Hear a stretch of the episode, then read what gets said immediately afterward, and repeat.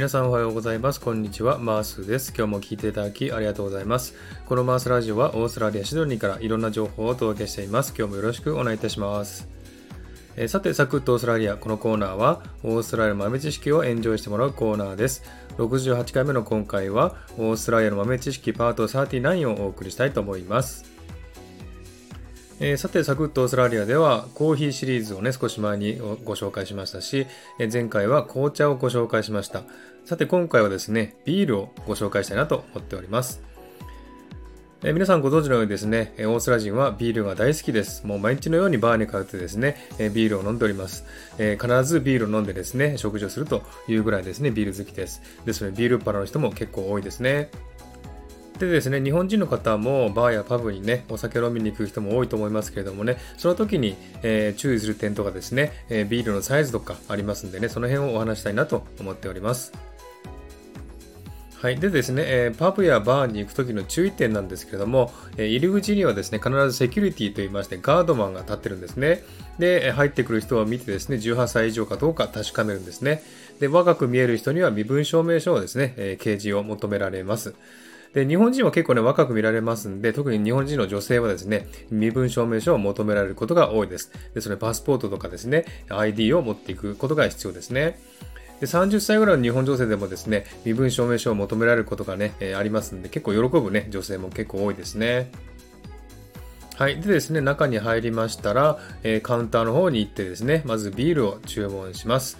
えー、しかしね、注文の時はですね、サイズがあるんですねで。そのサイズを言わないといけないです。ただ、ビールくださいって言ってもですね、サイズは何だって聞かれますんでね、その時に、えー、サイズをちょっとね、言わないといけません。そのサイズをね、ご紹介したいと思いますね。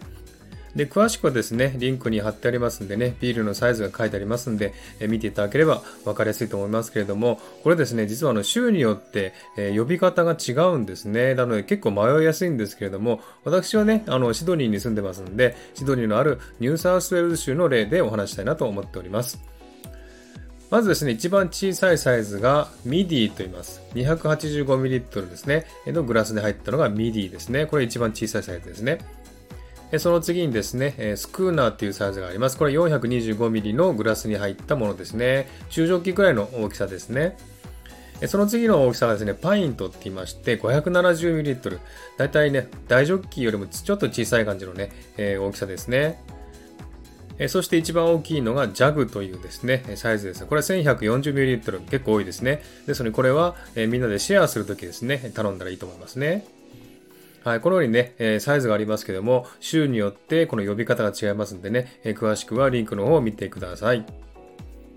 えそれからですね、え飲みに行くときですね、3人とか5人とか大人数でね、え行きますけども、その時ですね、行われるものがですね、シャウトというものがあるんですね。これ何かと言いますと、オーストラリアではですね、パブで順番にですね、おごり合うという、そういったね、えー、文化があるんですね。例えば5人でパブに行って、最初に自分が5杯買ってですね、みんなにおごります。その次はですね、えー、違う人が5杯買ってみんなにおごります。その次はまた別の人が5杯買ってっていう感じですね。順番にですね、全員の分を買ってね、えやるという、そういったね、え方式があるんですね。これをシャウトというんですね。